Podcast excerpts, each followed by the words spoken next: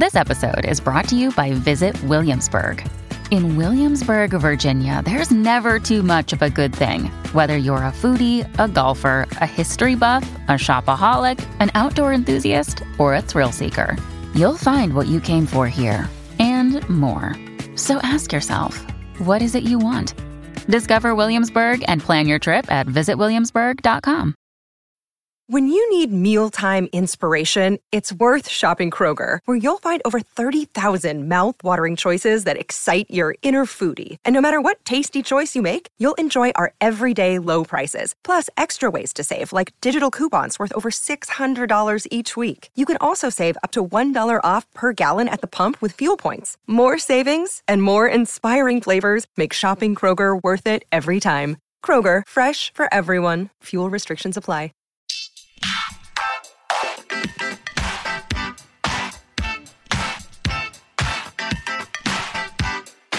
Hi, everyone, and thank you for tuning in to the 453rd episode of Awards Chatter, the Hollywood Reporters Awards podcast.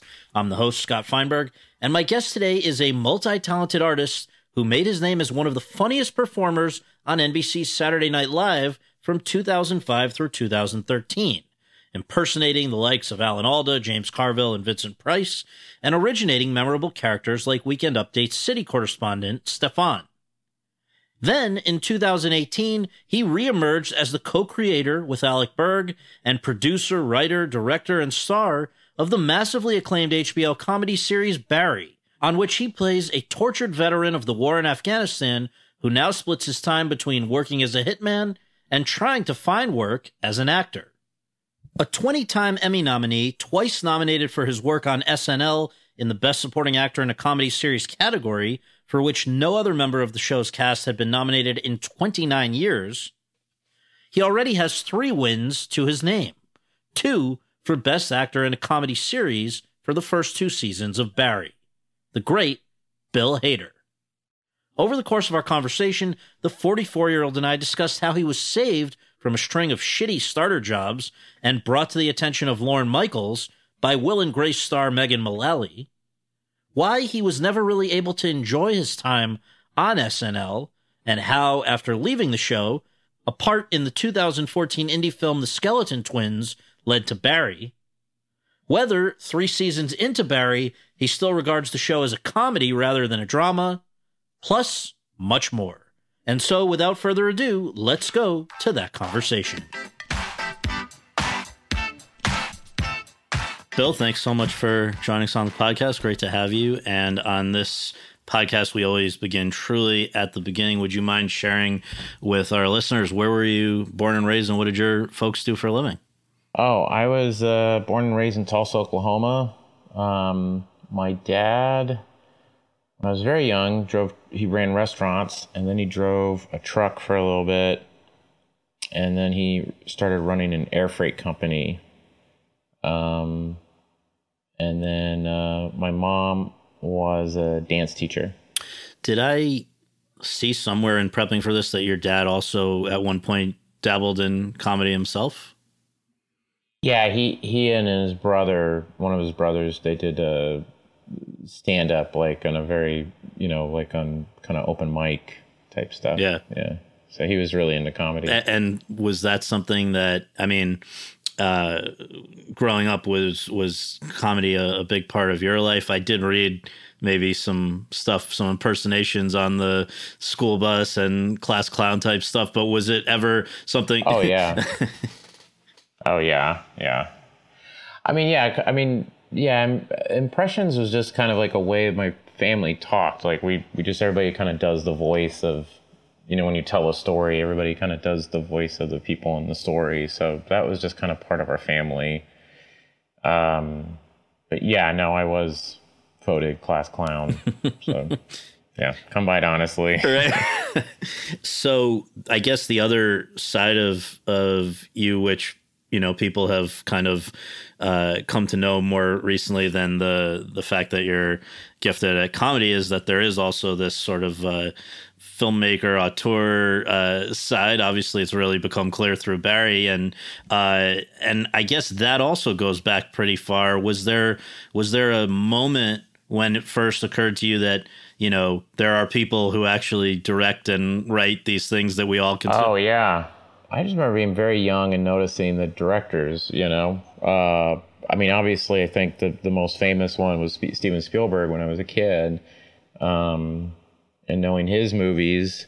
But then also, I remember John Landis was one, kind of saying like, "Oh wow, okay, so this the same name at the end of Blues Brothers is also you know Trading Places and American Werewolf in London, and then uh, you know Thriller, watching the making of Thriller as a kid, and then seeing him and going, "Oh wow, so that's the same guy." And another one was uh, John McTiernan because I like Die Hard, right. and then seeing Predator they'll sleep over and going, oh, that's the guy who did Die Hard and then Hunt for October. And, you know, so it was, as a kid, kind of just being a casual but big movie fan that was big that, that I started noticing that yeah and the whole family it seems like really was uh, into film film history all of that i mean i know that you are you are a real knowledgeable cineast now. Where did that come from? Especially given the fact that I think you've said your parents were quite young when they had you. So where did their knowledge even of this stuff come from? Um, they, you know, that I think that most of that came from. I mean, they just had a.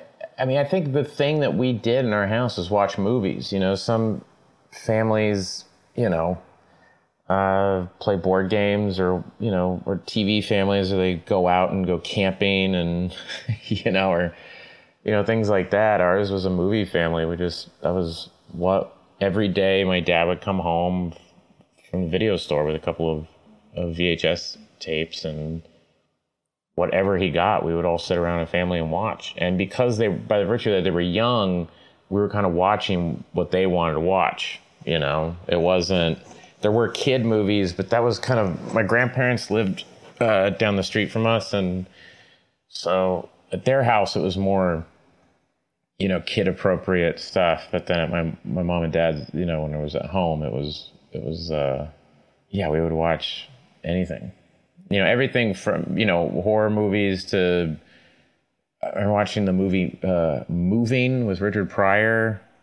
Uh, like weird memories of of these things. Uh, Miller's Crossing, I remember watching. Raising Arizona, um, you know, the, all that stuff. But the idea that you might yourself end up sort of pursuing the arts in some way, that's it sounds like at least with your your dad sports was the was the much bigger emphasis was there a, there was a moment though it sounds like that I've read where he actually just totally saw something and came around right yeah, yeah, no, he was really into sports, and uh, growing up in Oklahoma, I mean, that's the kind of the the thing, you know, especially football, and um, and so yeah, watching watching football, especially college football, being in OU and OSU and, and all that stuff, and and my dad went to OSU, and my mom went to OU, so there's like a rivalry, and you know, and. uh yeah, so that that was also very big in the house was was was college football, and um, and so the fact that I was inordinately tall for my age, you know, I think kind of I was, um, you know, very much like sports. That was very young. That was all about sports, and then. Uh, but then also watching movies and things like that, and, and then and then as time wore on, I think I kind of just I remember going to like a football camp uh, and and at OU uh, with the Barry Switzer's football camp and just not fitting in at all. I don't know why I'm here. And then I went to Nolan Richardson's basketball camp in Arkansas, and I again just like, don't. This is not my scene at all. I was in like seventh grade, and um, yeah, it was you know it's hard when you're like, hey, do you guys want to watch Aguirre Wrath of God? doesn't really. Does anybody want to know? Burden of Dreams? No. Uh, but no, it was, but it, it was it was like that, and then uh, and then I went. My my high school girlfriend was was gonna audition for the school play, which was Glass Menagerie, and so I was like, you know, I, will I'll go do that with you, you know? And uh, so I never thought of being an actor, but I went in and, and did this audition because my girlfriend was doing it. And uh, we both got parts. Uh, she was the mom, and I was the gentleman caller. And um, my dad couldn't make the opening night, so he came to our tech rehearsal. And after the tech rehearsal, I was like, okay, let's, because I was, I dropped out of basketball and, and stuff to do this. And when he saw me, he just went, that was amazing. I am so proud of you. That was, I can't believe, how do you, how can you memorize all that stuff? Like, you were so good. Like, he just, it's still the best review of all time. That's no, awesome. Nothing will top that. Yeah, nothing will ever top that. I was like so happy. It was the best. That's so amazing. And then, I mean, it seems like in terms of inspiring you to actually, you know, pursue this stuff more seriously and the going forward, that was one moment that stood out from what I what I was able to gather, and then the other one was, I guess, at you know maybe just around the time you were ending high school. Did I guess you you lost your maternal grandfather who had been yeah yeah, yeah. Huge part of my life yeah when I was seventeen yeah and he was sixty two. Oh wow, yeah. early yeah. Yeah. And and why did that? What what kind of an effect did that have on you in terms of what you wanted to go forward and pursue? Well, I think it just made me realize like this all ends. you know, it was seeing somebody who, you know, I loved so much um, and cared about so much and was such a good friend of mine. He was kind of, you know, I grew up in a house with like two sisters and my grandmother and my mom and my dad and my grandfather were working all the time. So, the they were the two men in my life, and so I was really you know close with them. And uh, and my grandfather, especially when I was uh, you know younger, and he, he was the one that got me into reading, which I still very much you know he's the first guy to take me to a novel idea bookstore in Tulsa and you know, I said I have to get a book for for class, and it was Red Badge of Courage, and he said, "Well, no, you go pick out something that you want out of the fiction section," you know and uh, I think I got Salem's Lot, Stephen King book. Went home and like read it in like three days, and was like, that was amazing, and it just got me hooked on this stuff. And and uh, he he was just such a kind person. And then he got diagnosed with pancreatic cancer at the age of sixty, and then died at sixty-two, I think. And um, yeah, it was just it was awful just watching someone you care about, and love that much, slowly, you know, go away. And and so I think I kind of put this. Uh, and you know, they my grandparents they lived next door, so it was a kind of being co-raised by people. You know, like they, we were, they, I was very close to them, so um, it, it was it was a big loss, and and uh, it kind of made me, you know, I did terrible and I was not very good at, in school. Um, but I went to a great school where they were smart enough to know, like, okay, you're you're not applying yourself, but you're not dumb. You know, like you're just very interested in what you're interested in. You know, they, and I've I've always appreciated that. There's a place called Cascia Hall, and uh, they're just, you know, you should take, you know, filmmaking classes and you should try to get into a film because it's so clear that you're into this and you're not doing drugs. you're not like getting drunk, even though you're hanging out with all those people who are, yeah. you know. Uh, I was just super just narrow minded about movies. And so once my grandfather died, it was kind of this like, oh, this all ends. I, I can't sweat all this other stuff. I need to like go make things, you know? And then I did that for a little bit.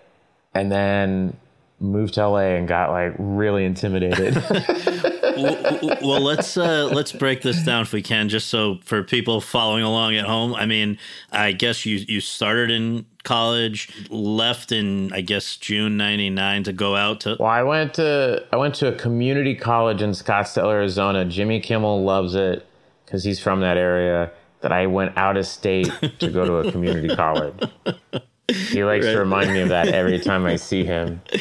Uh, it, but I did. I I went out of state because this community college had a, a film program okay. that, where they had they had like Arri BLs and they had Avids and it was just sitting there and it was like oh my god this is i want to be making stuff i don't want to do theory or anything right. like that i want to make stuff right and uh, i made a short film did a rough cut of it was like this isn't you know uh, like th- this isn't like a Stanley Kubrick movie.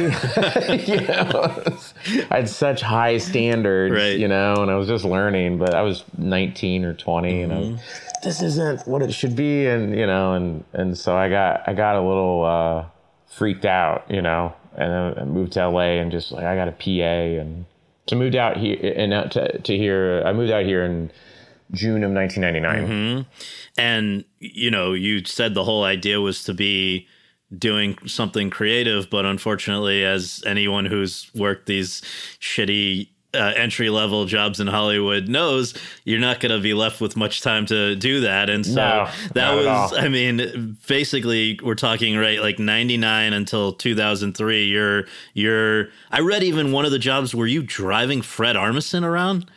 Yeah, I drove Fred. That was where I met Fred. Yeah, it was a, it was a short film that Bob Odenkirk directed, and I picked up Fred from his hotel and drove him to. Or no, no, no. I met him in in a parking lot, uh, and then I drove him in the the production car to set. Right. And it was at the Fry's parking lot in Burbank, if everybody remembers where that is, a big Fry's store. Uh, uh, and he pulled up and he's like, "Hey, I'm Fred. Where am I going?" And I was like, "Oh, yeah, you got to ride with me, or you follow me. I forget what it was." Yeah well, that's how I met Fred. Um, but mostly, it's I saw you said you were PAing on everything. Like the spectrum, I guess, spans from like the original Spider-Man movie which must have been interesting because I know for that's Sam Raimi and Sam Raimi, like Evil yeah. Dead was one of your huge big, right? Yeah. But all the way from Massive. from that through, uh, I guess, porn adjacent. Uh, yeah, yeah, yeah, yeah, yeah. I worked on a show called Night Calls where people would call in. Uh, it was like a phone sex show, and they would have porno actors there, and they would act out the fantasies that people were calling in and I would have to go get coffee for the performers, and uh, and then you know it was kind of a thing of being out in the hallway, and it was the first live, my first live TV experience, and and then they saying, uh, okay, they want you know, uh, Krista and and and Shauna need to come out, and it's a cowboy fantasy, and it was like, oh, Krista, Shauna, I'm ready for you. you know, and uh, and I just like, oh my god, my parents knew I was doing this. I'd be fucking annihilated. I or my they would just feel terrible. But um, but that but that actually wasn't that. You know, it was like, hey, everybody's making a living, and right. they were all so. I mean, they were really cool, and it wasn't like some seedy, terrible thing. Right, it was right. like everybody was, you know but it did that and i worked on a one thing called two little heroes which was like home alone but with dogs. It was like home alone but if it was two dogs. And uh, that one i ran i did the whole movie. That was like a three week long or month long shoot. And i slept on my friend's couch in uh, toluca lake because it was by all the places. Would you say though i mean how would you looking back what was your mindset at that point? Does it sort of dawn on you at, a, at a, after a few years, like this itself is probably not leading to anything? You know what? When I was PA, when I was a PA on set, I thought this was amazing. I'm I'm in Los Angeles and I'm working on movies. It doesn't get any better than this. I'm waking up early. I'm getting breakfast burritos with the crew. I'm I just I was in love with it. And it was so cool and uh, meeting people who had worked on, and I worked on Collateral Damage. That was a big movie. I got to go to Mexico, and then I did a movie called The Scorpion King, and it was at Ma- Mystery Mesa, and I worked all night. I did a like we were doing nights for a couple weeks, and uh, I was trying to drive home to my apartment from Mystery Mesa, and I had been up for like 24 hours and I had to pull over and I fell asleep and I had like traffic just And then, uh, so okay, I gotta get a hotel, and this is before, you know, I didn't, have, you know, cell phone. You know, this is I had to, I got a Thomas guide, and I went to a gas station. Do you know where a good hotel is? And I went, and I found this hotel, and I went in, and the guy behind the counter was crying. A man and a wife, and they were crying. I go, what happened? And they were like, this woman, Andrea Yates, killed her kids, and you know, and it was like the news had just broken, or they were telling me about. It. And then I was so I started crying. and I was just like, "What is happening?"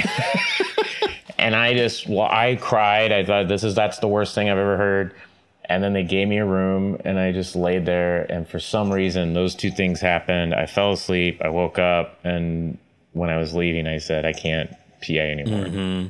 I was driving home, going, "That's it. I'm done. I can't do that anymore." And and I guess, I, I guess, sort of overlappingly, or because of that, you end up signing up for your first comedy kind of yeah class. The, well, that's yeah. Ironically, that same girlfriend for the reason I stayed with her for seven years, and she's the one that got me into acting, and then I'd stop acting, and then she broke up with me. It was like first big heartbreak, and then okay, I got to do something new, and so I went and took Second City classes, and um, and we're still friendly, so she likes to take credit. For...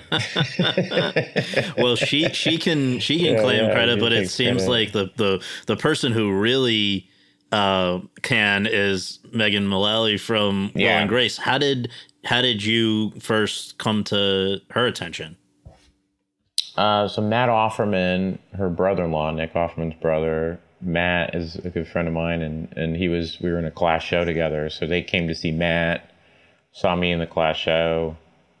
And I remember we went to Canter's Deli, and afterwards Megan was like, "You're really funny," and I, but oh, thank you. And she goes, "No, no, you're really funny. I'm going to tell Lorne Michaels about you." And I went, "Oh yeah."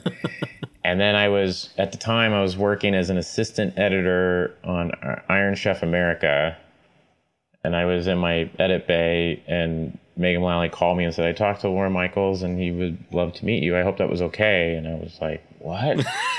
and then Lindsay Shookus called me. Hi, my name is Lindsay Shookus. I work at First Night Live in Marcy Klein's office. Um, we would like to fly you out so you can meet Lorne Michaels. Like, what? you know. Now, did that? I I it's I was trying to keep track of the order of events because I guess the thing that Megan saw you do that impressed her was actually was it part of the class or it was sort of a your own offshoot, right? No, that wasn't. No, no. So, so what's confusing about this story? So Megan saw the class show, and then Lorne Michaels said, "I want to see what Megan saw." Mm-hmm. Well, we couldn't bring the whole class to New York, right? Uh, or we couldn't put that show back on because it was like an improv show. Mm-hmm. But I had my own.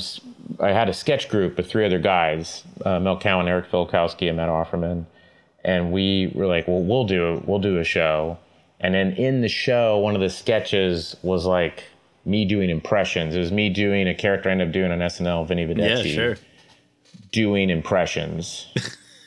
uh, so yeah, that was. And did was. Lorne? Was there something about Lorne was going to come to LA to see you guys? Did he actually come to LA? He or? actually came out to LA. He came to LA, saw it, and then said, "We killed. We did so well." And then he said, Are those your friends in the audience?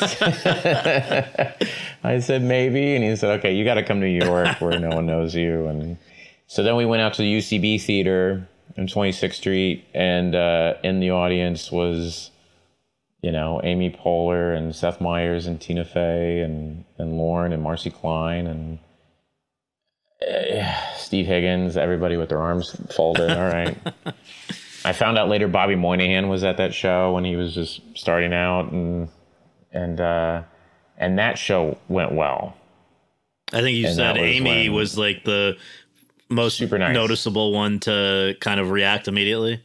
She, yes, yeah. Amy Poehler went on my first joke to like get people relaxed because right. it was I was it was so tense because even the guys I was doing the group with knew that it, they were all watching me, which was very sweet. But they all knew, so it was like, oh, we're just helping our friends, mm-hmm, mm-hmm. and I'll never ever forget that. That was just really meaningful, and so I just yeah, it was crazy. Now that went well, but did you still have to go to 8H after that and do your kind of normal audition process? Yeah, yeah, yeah, yeah. I, I actually, that was February 2005, and then my audition was July Wow. 2005. And so, yeah, I went and did pilot season. I read for I, I read for Old Adventures of New Christine, and I read for uh, How I Met Your Mother, and I, I, I, you know didn't do well on either of those. and like, but yeah, I remember doing all those things, and uh, God, that must have been wow. torture. That interim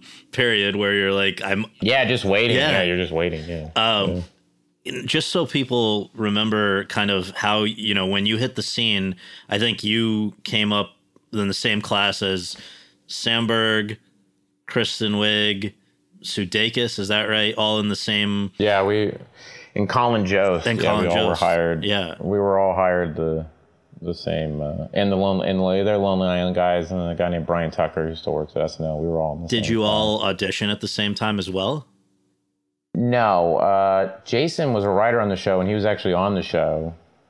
And then uh, Andy and I auditioned at the same time, and I believe Kristen auditioned later. Okay. Because Kristen came in later. She was, she didn't do the my first show. She she did like the fifth show later. She came in a couple shows late.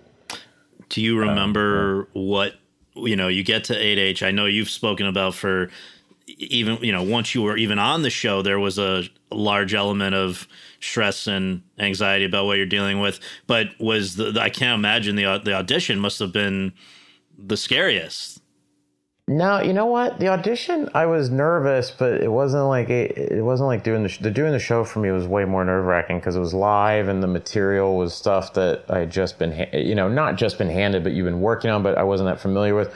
Where like an audition, you could hone it, you could think about it, you could get it perfect, and then feel confident in it, and you weren't on live television. that makes sense yeah you know, um uh, but the live TV part was.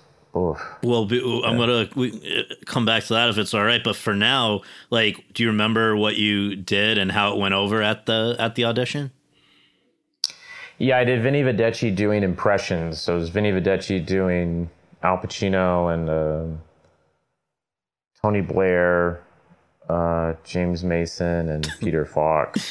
Nice. You know, like the, the kids, people the kids like. um, and then this was, if this is true, this is kind of a a crazy uh, little, you know, side note. But is there something with with you and Neil Gaiman, like where? Oh yeah, Neil Gaiman. I was reading a lot of his books, and uh, and I had this weird thing where I became super superstitious about his books, so I would keep them on me. So when I did my audition, I had a copy of one of his books. When I met Lorne, I had a copy. Like when I got the call, I had just bought one of his books. So I, it was just this weird superstition I had that I had to have a Neil Gaiman book on me. And so you go back to you go back to LA, I guess, after your audition. Uh, We've had a bunch of folks on from SNL on the podcast who say they're never totally clear that they've been actually hired. Yeah, yeah. Was that your Yeah, experience? that's yeah. Uh, I'm trying to remember it fully, but I think I was at the Newsroom Cafe, which isn't there anymore, but it was at Yeah, and Robertson. live right around the corner. Remember? Yeah. Yeah, so that I was there with Naomi Odenkirk, who was my manager at the time, and I went to the bathroom, and when I came back, she had a, her phone in her hand, and she just handed it to me, and she said, "Take this outside." And I went outside. I was like, "Hello," and it's like, "Hi, this is Marcy Klein," and I said, "Oh, hi." She's like, um, "So you know you got hired, right?" I said, "No, I didn't know I got hired." She went, "Oh, you got hired." and she said, "You're going to be on the plane with a guy um, who is me with Lorne. He's not hired yet. Um, his name is Andy Samberg." Um, I went, oh, okay. And so Andy was. I was on the plane with Andy, and he's going like, "God, is it between you and I? Like, why would they fly us both out?" And in my head, I was like, "Do I tell them they told me I have it? But like, what's going on? You know?" And I was like, I just remember saying like, "Dude, they're gonna fly. They're gonna hire you. Why would they fly you all the way Right, up?" right, right. not to hire you. And then I remember we got grounded at Dallas Airport because it was a bad storm, and we were trying to get beer, uh, and we were kind of flirty with one of the stewardesses to like bring us beer, and we went up into first class, and he- went up first class, came back, he's like, dude. Steve Carell and Judd Apatow are up there because they were doing press for 40 Year Virgin. Right. And so then I walked up and I pretended to get something and like, you know, would look at them and walk off, you know. it's like, holy shit, that's so crazy. Like, we, just, we, were, we were freaking out. And we will we will note that you have since done five movies with Judd Apatow. So yeah, yeah. Judd's now like a friend. Yeah, and Steve hosted our first show. Right. It, was, it was nuts. That's Yeah. great. Um, all right, so to come back to what you were saying a second ago, and I, I mean, you started in the fall of 2005 as a featured performer. A year later, you're a full cast member. In 2012, you're the first SNL male performer in 29 years to get a supporting acting Emmy nomination. Then you do it again the next year. I mean, people were obviously responding in a big way to your work. And if you don't mind, I'm just going to mention a bunch of the characters so people, if it brings back a bunch of memories for folks, uh, Alan Alda, James Carville, John Malkovich, Keith Morrison from Dateline, um, Rick Perry, Vincent Price, Shepard Smith, Herb Welch, and of course, Stefon. Uh, but like, it seems like throughout your entire time doing this, there was this cloud over your head that you that prevented you from being able to really enjoy it or feel that you were doing well or can you can you just explain? Because it's for an outsider that sounds crazy. You're you're you're you should be on top of the world but yet it sounds like it was not a fun thing for you a lot of the time Yeah, it was the live aspect of it. You know, it was pre-tape stuff. I was always way more comfortable in, but the live aspect of it was just really hard on my nervous system. You know, I had a very hard time. Um, yeah, just having panic attacks and having a hard time, you know, breathing and and um, so I started like you know, um, you know, trying to learn to meditate, but that wasn't until like my last season, you know. But yeah, it was just this. Yeah, it was a very very tough time for me. It was just very. I I loved it af- in retrospect. you know, it was kind of like the worst version of the anxiety of going on a roller coaster and then that relief when it was over with right right but it was that times like a billion. It was just, you know, uh, Monday it was like a clock started, and then it was just like ticking clock all the way that goes off at eleven thirty Saturday night, and I just it was just a constant state of trying to keep myself calm, and and I think to the other cast members, they just thought I was really dramatic and annoying, but but I was yeah, it was hard. Yeah, it was, it was but I, I hit it. You know, it was kind of like a thing like inside.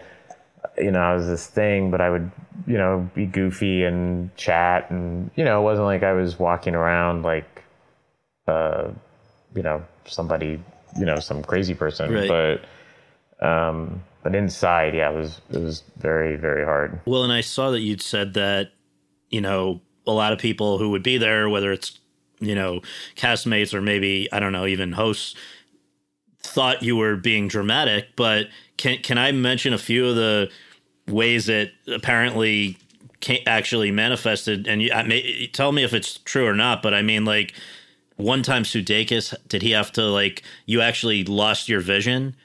Well, that was a migraine. I got a migraine. Yeah. Would that be a stress migraine, though, probably? Yeah, it might be stress. Yeah, but I think it was stress, but and not sleeping well and not eating well. Yeah, but I had to hold on to his hand to where I stopped, and I knew what my line was, but I just couldn't.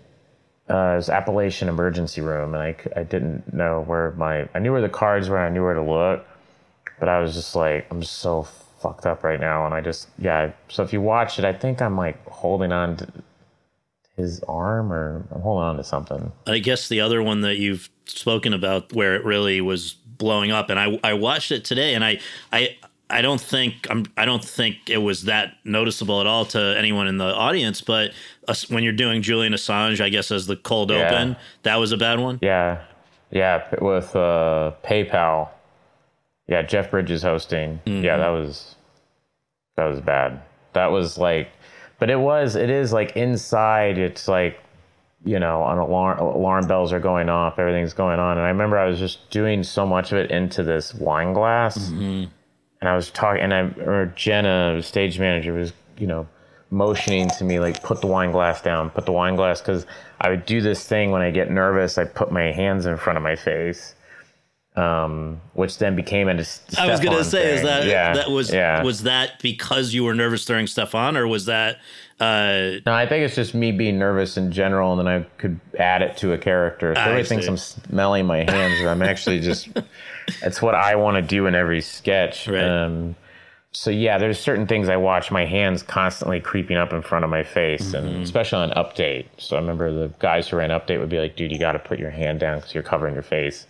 And I was like, "I know, I know, I know." I just, I was so, I just get so, uh, yeah. It was, uh, but but that, but that that one was in particular like I went after I did that one, I remember going in the dressing room and just being kind of like catatonic Yeah. and just going, "What did I do? Like I just fucking blew that," and Mm-hmm. just going around to everybody going, "Did I screw that up? I just I know I just screwed that up," and, and it was just like what you said. You're like, I, "It was fine if I wasn't." I was like, "No, no, no, no. I just I blew that." You know, it was just now, it, You know. to to pinpoint it, like you don't have this when you're working on Barry or you're making a movie. It's the live aspect of it.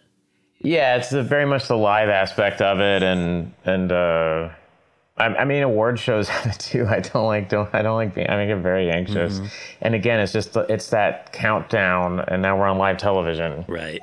Right. Yeah, that that thing. I do it even in like news when I've been like on like news morning shows, Yes. and they're like, "Oh, we're live," and I go, Yeah. Yeah. I just I just start to have a little panic. Um, but like if I'm in front of an audience, you know, a big audience someplace, that doesn't really throw me too much. It's it's just live television. and sort of the abstract. it sounds like maybe just the abstract idea of there's a big audience out there. It's not. yeah, yeah, yeah. It's just this pressure hits me with the red light comes on. It's this weird pressure. Yeah, the yeah. Another day is here, and you're ready for it. What to wear? Check. Breakfast, lunch, and dinner? Check.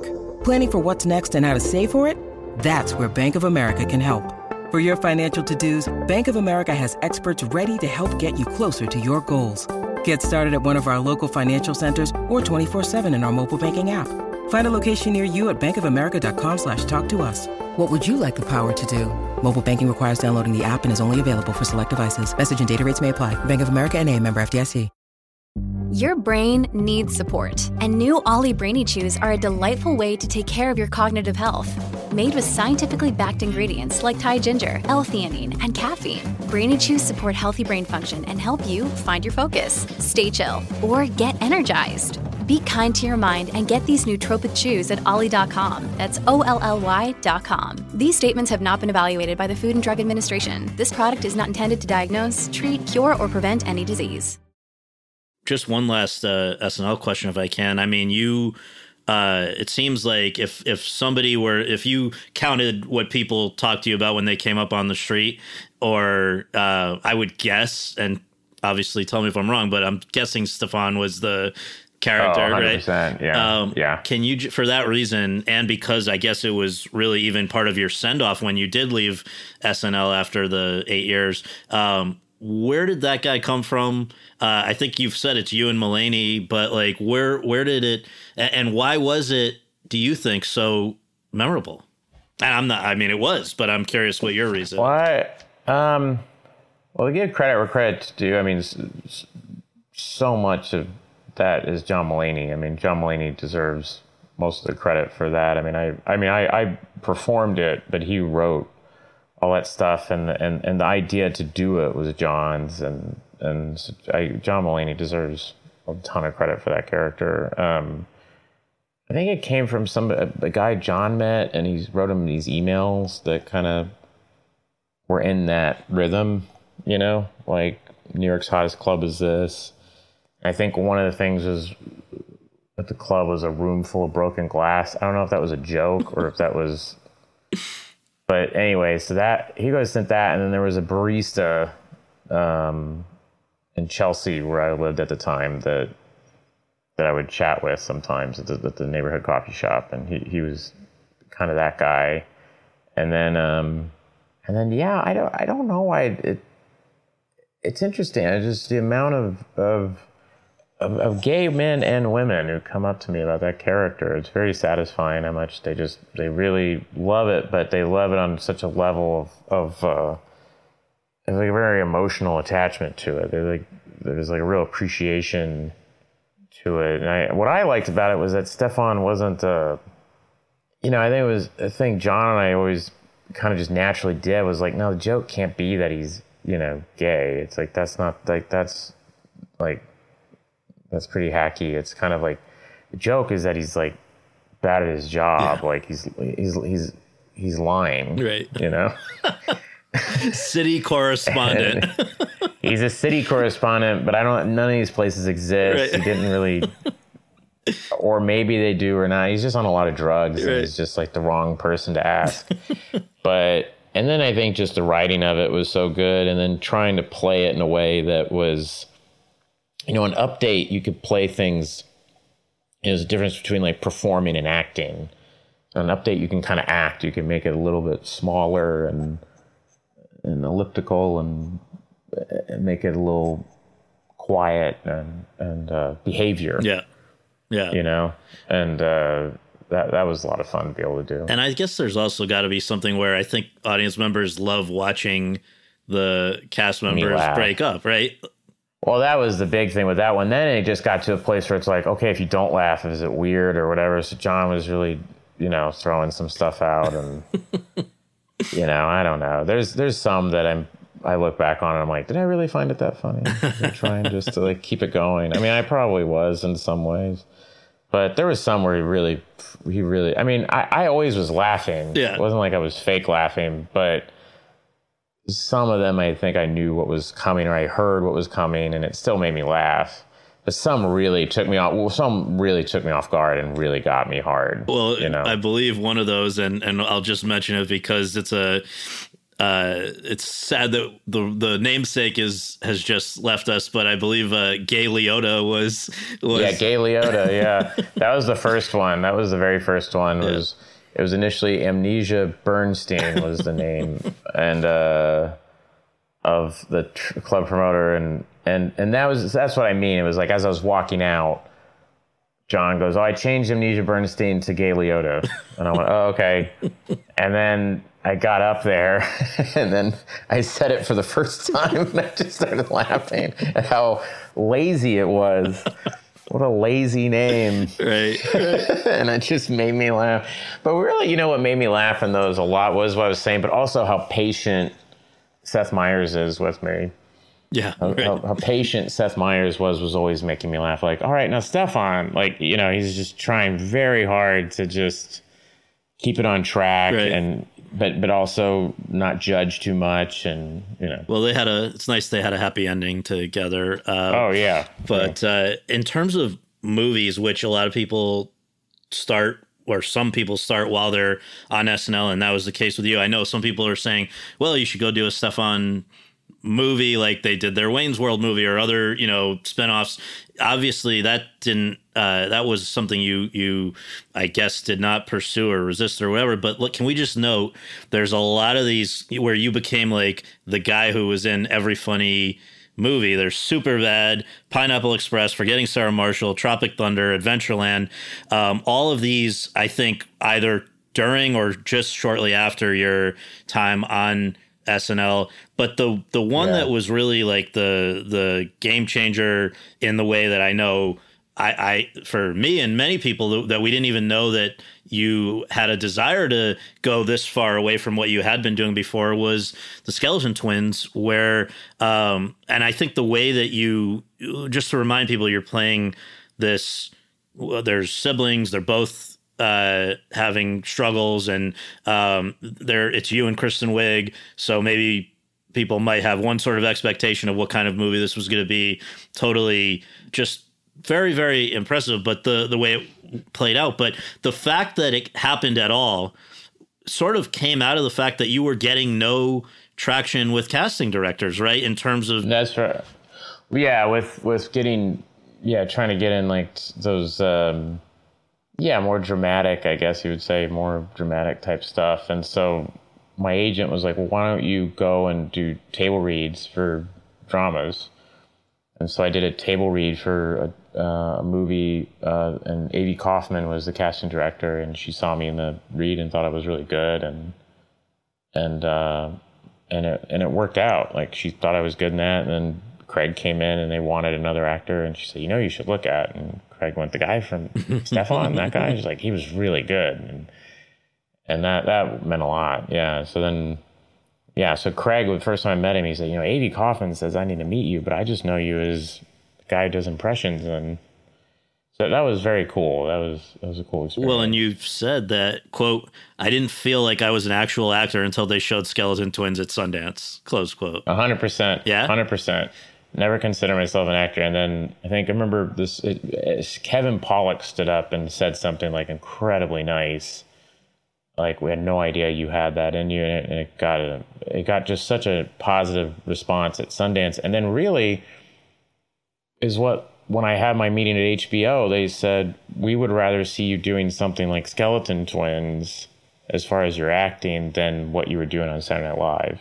We're, we're more interested in that. You're talking about when, so because it was really right after Skeleton Twins that you struck this kind of, I guess, development deal with HBO. So you're saying yeah. it was because they saw this other side of you that they wanted to work with you. Well, they liked SNL, but they they were just like, this is we love you and Skeleton Twins, and we like that side of you. Is there anything you want to develop with us that has more of a dramatic comedy drama type feeling to it? We'd be interested in, but we're more interested in this and not sketch characters, which I I wasn't interested in that either. Mm-hmm. So that that's how that's how that happened. Yeah, and so that was 2014. Barry goes on in 2018, and I guess just to quickly note that in that interim period was also documentary now, which is great. You guys yeah. did that. Um, there was Disappearance of Eleanor Rigby, another like not comedic thing at all. Yeah. Um, Trainwreck, which is obviously comedic back with Judd, but you're sort of the straight man in it. Yeah. Um, yeah. So it just feels like you were kind of uh, branching out in a lot of ways. And then the other thing that I saw that I wonder if this was valuable for going into the writer's room of Barry is you'd had experience in the writers' rooms with South Park and with Inside Out at Pixar. How did what, yeah. what were what were how did that even happen with those things? Well, I became friends with Matt Stone, and and he would talk about the South Park room, and I would say, "Man, I I love how you guys structure stuff. I would love to watch watch you guys work and hang out." And he was like, "Well, you can come and get paid. You can like contribute." But I really just hung out. I would pitch jokes and things, but mostly it was I was just watching those guys work and how they came up with a story and how much even though it's South Park, like how how much emotion went into it. and was driven by emotion and all these things. And so it was really fun for me to sit and watch Trey and then kind of go, okay, I would do this, and then he would do another thing and go, why did he do that? Oh, that's interesting. Like it was, it, it was like the best writing school you could possibly go to. Mm-hmm. And it was the same thing with Pixar. And the reason Pixar is so good and Inside Out's so good is because they wrote every day on that movie for five years. You know, every day honing it, doing story reels, trying stuff, didn't work, do the, you know, and yeah. And you would really, you'd like go up to San Francisco? I would go up there and hang out. Yeah. And I remember one time I went up there and they were like, oh, Pete wants to do this thing um, called Personality Islands and uh, you know he, he likes you uh, try to talk him out of the personality so i was you know when i was like pete i don't know if these personality islands work and he's like oh yeah no i think they're pretty good i, uh, I think you know i, I think they're going to be a big emotional experience seeing those things like crash and when riley's blows up and, all. and i was like all right, you know, uh, your funeral, pal. and then, and boy, were we wrong. Well, and, and we'll just remind people you ended up playing or voicing uh, Fear as yeah. well in that. So, um, and voicing, speaking of, I mean, how crazy a full circle thing must it have been to be voicing somebody for a Spielberg movie with BFG? I mean, that's your guy. Oh, yeah, that was, yeah, that was that was one of the coolest experiences there. Just getting to watch him work, and I, I think I was probably annoying on that movie because I was just following him around, asking questions, and oh my god, I was. I think back on my experience with that, and I, I get embarrassed. I'm like, oh my god, I think. You know, when someone's trying to work, you can't be like, "What was the hardest shot in Jaws?" you know, it's like, it's like, dude, the guy's fucking directing, man, leave him alone. You know, it's, uh, yeah. Well, so Barry, four years after you do this deal with with uh, HBO comes comes to fruition. Why though? Did you and Alec Berg knew each other already? Why and uh, how did you come together? And also, why it wasn't your original thing, which you went pretty far down the road on, was not this story.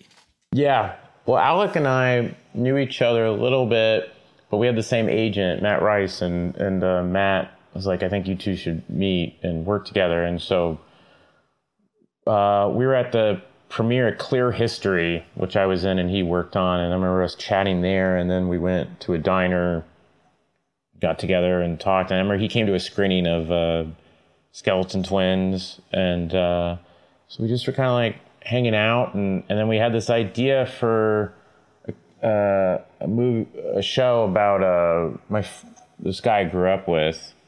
It was kind of the guy that I played in Hot Rod. It was based on this guy. And then like, oh, we'll do a show about him, and it was kind of a day in the life type of show, and and it was one of those things like we got the pilot figured out and we liked it, and then just was like, well, okay, what would the next episode be? And then it just got like really boring, and uh, we didn't have anything, and so it was like, well, what if what's something with stakes, you know, and we should do something that has more stakes. And I mean, I have to admit, I was watching, you know, Breaking Bad mm-hmm. and and and loving Breaking Bad and and uh, well, I'm sorry, I just I just only because you bring up Breaking Bad, I had read something that did Better Call Saul a visit to the set or something also factor in? Oh, I visited the writer. I visited the writers' room of Better Call Saul, but they got no work. I was just like, again, just full geeking out, like getting no work done. It was very embarrassing, but uh, just doing bits and just being like, I can't believe I'm in this room. These guys are so cool. sorry, and, sorry uh, to interrupt. I didn't mean to. Yeah. Oh no, that's no, no, no, man. I, that's all I did to them. I was just in. I, no, I mean, it's just like, it's like, so how did you guys know that Hank? You know, like, and um, and then uh, so because I don't watch a lot of TV. Like I was never. I'm more movie, mm-hmm. books mm-hmm. Uh, type person, and so it was helpful kind of seeing how they were doing their thing, and then. uh and then um, uh, you know I've said this before, but it was like out of frustration. We were at S and W Diner in Culver City, and I said, "What if, what if it was like a I was like a hitman, but it's me."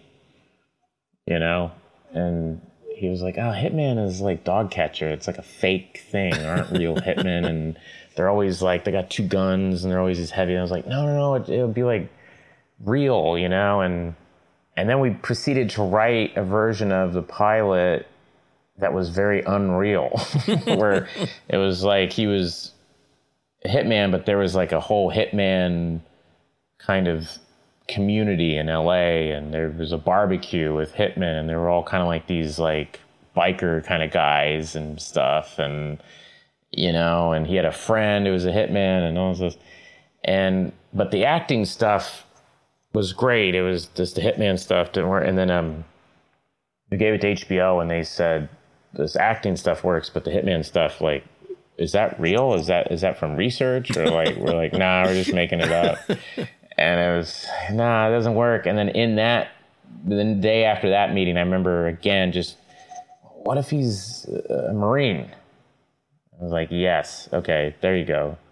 And then that, and then remember Alec going, and he can't have a community because he should be searching for a community. And I was like, ah, yeah, you know. And then, it, you know, we just kept at it, and then I was actually shooting the BFG in Vancouver when we had that call. And I remember I was writing in my hotel room and going, yes, okay, that's it. So we'll get rid of this and we'll do it. And, uh, and it was, it was a big aha moment, but that took like a year. Yeah, yeah, yeah, yeah. Of like writing it and figuring out whatever and then someone just goes along and just pulls one thread and you're like shit all right no we're gonna go figure this out. And that has never ended. That has never ended. Well you work super hard on a thing and then you you know you know. Well for i guess though was it exciting or daunting for you to know that having never directed anything before, your pilot, which is going to determine whether or not you have any sort of a future at HBO and maybe beyond that in terms of making your own stuff like this that you it seems pretty ballsy that you were good that was going to be the first thing you directed and then also later the the next two but and now we're out obviously you've proven people that more than proven that you're up to that and i mean people talk about i think they're going to teach the um, ronnie lily episode from season two and you did m- numerous season three and i think you're going to do everyone in season four sounds like directing. But i mean that first step into directing has is that intimidating? Um I was just excited because I've been chomping at the bit to do that. And people say this to be honest, like, uh, it it it was. Uh, I wanted to do that since I was like ten. Yeah, you know, like I was so obsessed with it, and um, and Alec Berg literally was the guy that because HBO said, "Well, can you direct?" And Alec went, "Yeah." but he didn't know, you know. But he he vouched for me, you know. Right. He did me. I mean, I, I wouldn't be able to do it if it wasn't for for him vouching for me. It was massive, and so and so doing it was just exciting, man. It was just oh, I'm finally. It was so fun, and I mean, I was nervous, but I was also just elated the yeah. whole time. Like this is so much fun, and uh, I just was like, man, I hope this show goes because I have I have I, have never had this much fun. Yeah. You know, I hope this happens. I just, I think the anxiety hit after the pilot was done, and I was like, man, I hope this happens because that was the most fun I've had right. in my career. You know. Well, and the there's of course the third element of this is the writing, which um, I wondered. Look, especially after seeing how Barry third season ends, do you guys deliberately paint yourself into a corner each season and then figure out I've got how do how the hell are we going to get out of this? Or do you have yeah. it you like do you know where this is actually going long beyond this? No I mean what happened was was in season 3 covid happened so we shut down for like a year and a half. Mm-hmm. and we so we outlined season 4 and then doing that getting the outlines together went back into season 3 and started changing stuff. So that that kind of helped. But the, the basics of, of Barry season three was there before COVID. You know, the basic big moment things were were all there. You know, there was just uh, there's some stuff was just kind of messy that we had to like figure out like that was in the middle. So you, know? in your own mind don't know where this all is going to end. No, no. no, but that's kind of what's fun about it. It's kind of like uh, performing too, you know. Yeah. It's it's like you're discovering things, and then the thing is though is you have to be like really hard on it. You have right. to hone it and and have time. Right. That's the biggest thing man is just the time to work on it. And we were really lucky with hbo in season three that they let us go back and do some reshoots and things like that. Um, with just the last minute if i can just three kind of big picture just first thing that comes to your mind if you don't mind. As you've i'm sure seen a lot of people after season three in particular are asking the question in not in in any negative way at all, but just the question comes up: Is Barry still a comedy? What's your what's your response? Um, I just always found it as a story. You know, we're just telling a story that has funny things and dramatic. You know, it's it's. I think because it's thirty minutes, it's a comedy. You know, and it and it does have comedic things. And me and Henry are mostly known for comedy, so I understand that. But I just to me it's just we're just telling a story. Yeah. But I would never want to go. Well, the story wants to go here, but we're a comedy, so we can't go there. And and I never. Yeah. Yeah. I don't. I couldn't do that. Uh, number two of three, I believe you've. I know you've been back, obviously, to SNL since you left the the show, but I gather that they've one of the, one of the times they've asked you to come back and said, you know, will you reprise Stefon? Uh, there's a certain reluctance to do that because maybe the times have changed or whatever. What what is the what's your feeling about Stefon these days? Uh, I goes I go back and forth on it. You know, I I think I said that in an interview, and I said oh, I don't know, and and then I had some friends reach out um, who were gay, were like, "What? No, you got to go back. Like that thing's so funny. You got to go do it." You know, and and um but but you know, I mean, I think with SNL though in general, I'm so busy on Barry and my brain is so fried from Barry. It's just hard to, right. you know. So to be fair, I, I, I think what might got lost in that was, and or maybe I didn't say right was it was to come back on someone when someone else was hosting to come back and it was a, a someone who was hosting reached out to me and was like, "Hey, would you want to do this?" And I went, "I don't know if I want to." You know, is it okay? Or, you know what I mean? I just didn't, I was trying to be um, respectful and, and, and, understand. But, but yeah, it, it's like I go back and forth on it. Yeah. And then just finally, just to lay out the facts, two of the most nominated comedies at the Emmys this year are Jason Sudeikis' show and your show. You're also nominated for the three guys you play on Curb Your Enthusiasm, uh, which is awesome. And we're not even haven't had time to get into any of that. But um, you know, Barry's obviously people people are loving it, and you're back working hard. I think that's what you're in the middle of doing right now, right? You're yeah, right now, yeah. Um, yeah. So I guess my question is, knowing what what life looks like today if Megan Mullally had not recommended you to Lorne Michaels, where do you think you would be today? Oh and, and what do you think your life would look like today? Oh man, I have no idea. I really have no idea. I I would have just been trying to make stuff. I mean, I know that, and I think honestly, because right when I got on SNL was right when YouTube happened, you know. So I think maybe making stuff for YouTube and there's so many more, much more avenues to make things. You know, when I was young and trying to make stuff, it was you had to have like a lot of money. Yeah. You know, and now you just need your phone. Mm-hmm. And that's it, you know, and and it looks great. It looks better than what we were trying to make in the early 2000s, late 90s, you know. And uh and so yeah, with that technology, just learning and and making stuff and failing, you know, failing and trying to make it work again and failing and you know still still you know keep going for for that you know that was kind of where that was right I was just figuring that out when SNL happened you know? Um, and then that was like shot me into the stratosphere of like okay now you're doing that but on this way bigger stage than what you expected. So it was very overwhelming for like half of it. I was there for 8 years. The first 4 I was I was like not sleeping and yeah, it was just it was so overwhelming. And then by we get to work, I'm like, hey everybody, hey, what's going on? you know. But inside it was just like yeah. just going crazy. Yeah. So um, I would hold. I, the short answer is just making stuff. Yeah, yeah. Just making stuff. Well, uh, thank you so much for all the stuff you made. Thank you for doing this. I really uh, appreciate it. oh, it. thanks for having yeah, me, man. Absolutely. Thank you so much.